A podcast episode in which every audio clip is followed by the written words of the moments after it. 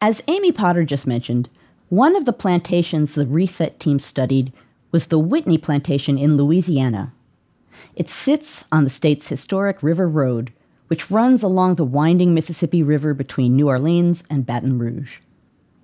Dotting River Road are 13 restored plantations open to the public, but Whitney is the only one that's completely dedicated to the history of slavery and enslaved people. Our producer Charlie Shelton Ormond traveled to Whitney to learn more. As you walk along the grounds of Whitney Plantation, you're guaranteed to hear two things the steady buzz of summer cicadas and the chime of an old iron bell. Visitors are encouraged to ring the bell once in memory of the people who endured slavery on the plantation. I think that our memorial focus is even above our focus on enslavement. Ashley Rogers has been the executive director of Whitney since the plantation opened as a museum in late 2014. The memorial focus is what makes us so unique because we don't have a lot of spaces in this country where it is acceptable to uh, remember and to mourn the history of enslavement and the people who were enslaved. And that is where we center our visit, and we really want people to not only learn, but to also reflect. As the only plantation in Louisiana that's devoted entirely to slavery, Rogers says Whitney has a duty to educate its visitors without sugarcoating history. The reason why plantations are here is to enslave people.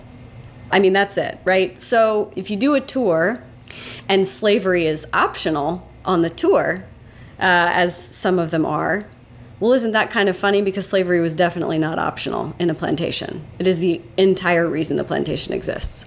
And also, something that I talk about when I talk to interpreters and things is that even if we think numerically um, about who lived on the plantation, plantations are black spaces. The majority of people who experienced life on a plantation were black.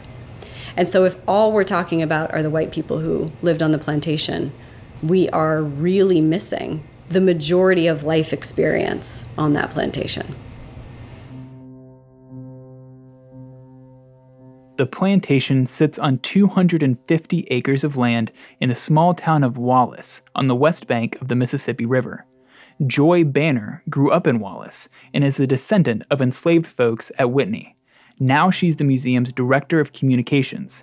She says for descendants like herself, the popular plantation sites on River Road are oftentimes contentious symbols. I'm from this area, and plantations are in the foreground um, along this river road, and, and as part of our lives. I mean, they're always there. And because of it, I think that we as a community have a complicated relationship with plantations. You know, these are very painful reminders. And then it's difficult when you see plantations and they are continuing to get economic benefit. And, you know, and they're literally, you know, it's in the middle of descendants and we're not receiving any of those economic benefits. In addition to her job at Whitney, Banner is also active in the community. She regularly attends parish council meetings and is the president of a community focus group. We talk about plantations exclusive of the community, you know, and exclusive of what is happening in the present. And I would hope that all plantations and all these sites would feel an obligation to the descendants um, I'm proud to be a descendant here. And, you know, I, I know sometimes people have a, a, a, strange reaction to it, but I, I certainly, when I'm here, I'm, I'm proud to tell the story of Whitney because it is a story of my family. It is the story of my community. But I think that Whitney is one of the plantations, or maybe the only plantation that the community feels is at least, you know, paying acknowledgement to this system um, in a way that they feel should be acknowledged.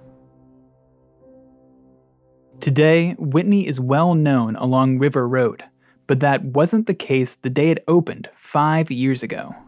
And I was out there ready to meet the throngs of people who were coming. Four people came. Two of them were lost looking for the Laura plantation, but I kept them there to take the tour. John Cummings is the founder of Whitney. He's a former attorney from New Orleans. He bought the property back in 1999 from a petrochemical company that planned to build a factory on the land. After Cummings read more about the history of slavery at the plantation, He got to work turning it into a museum. Here's what happened we got it. And again, we didn't know what the hell we were going to do. We really didn't. Uh, most people operate under uh, a regime of ready, aim, fire, and we operated under ready, fire, and an aim and see if we did anything good. And if we didn't, just go back and change it. He spent 15 years and $10 million creating what's there today. Whitney has come a long way since four people showed up on opening day. They expect more than 100,000 visitors by the end of this year. It's just rewarding that the people who go there go back and tell everybody about it, and then they come. And so, what we're doing here, we're the facts of slavery, unvarnished.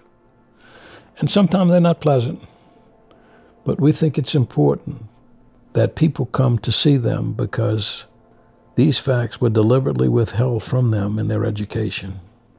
I asked Cummings what it's like for him walking around Whitney and what really stands out on the grounds. This church that we have,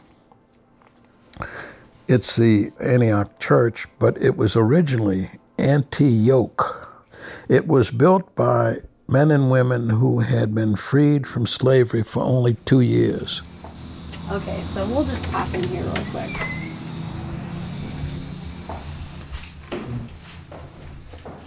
It's a very old church. It was built by formerly enslaved people. When the congregants purchased the land in uh, 1868, it was two parcels of land in Paulina. And in that document, it says that the purchase of the land was for the purpose of building the Anti Yoke Baptist Church. And it's anti, capital A, N T I hyphen, capital Y, O K E. So it's, it's in there multiple times. We know that's not a mistake. And it's something really interesting and quite beautiful, I think, to us that these formerly enslaved people named their congregation anti yoke, and a yoke being a symbol of oppression and slavery that for them was only three years in the past. There were three. As we stood inside the church, Rogers told me about its first congregants in the 1860s, how they had to pull all their money and resources together to buy the land and build the church in Paulina, Louisiana, and how formerly enslaved people built churches like this to unite their families and communities. I think that's something that you can feel in a space like this.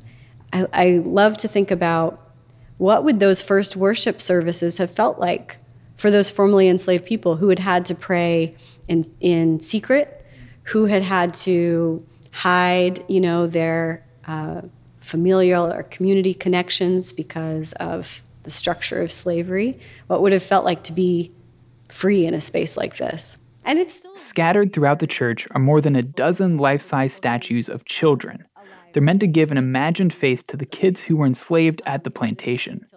As we walked across the grounds, Rogers told me of other ways visitors are encouraged to remember those who endured slavery at Whitney. For example, at the beginning of the tour, everybody gets a card profiling a different person. Because so many museums do that, and they do it in a way where it's like, then you find out what happened to your person, and like you are that person for the day, and that's not our intention.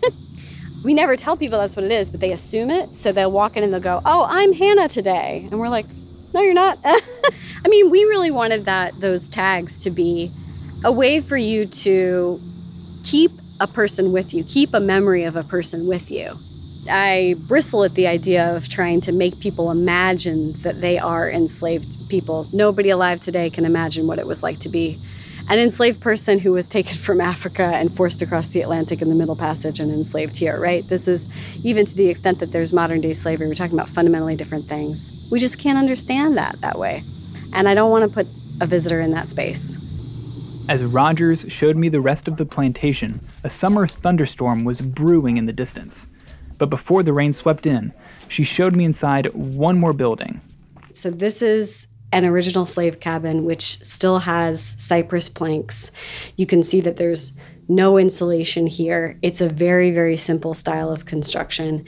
It would have been cold, it would have been hot, the rain came in.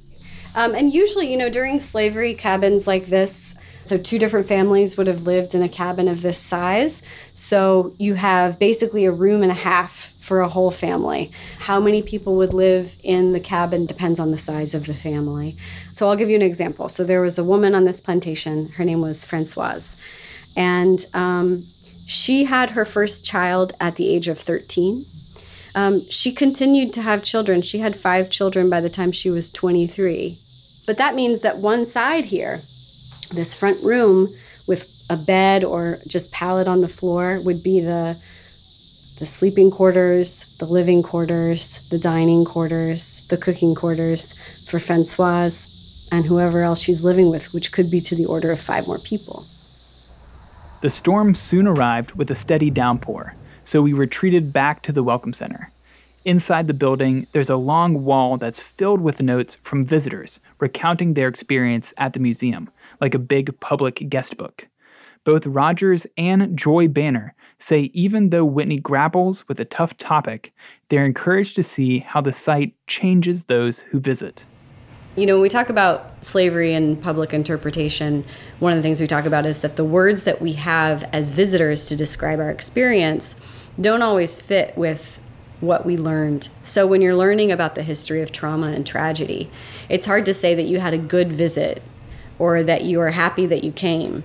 But that impulse is there, right? So I always say to visitors when they reach out to me that I'm glad that they had an impactful visit. I'm glad that they had a meaningful visit. I encourage anyone who has a historical site or a home or attraction um, where slavery or a difficult topic is involved, you know, I would encourage them to embrace it because people want the truth and they appreciate the truth.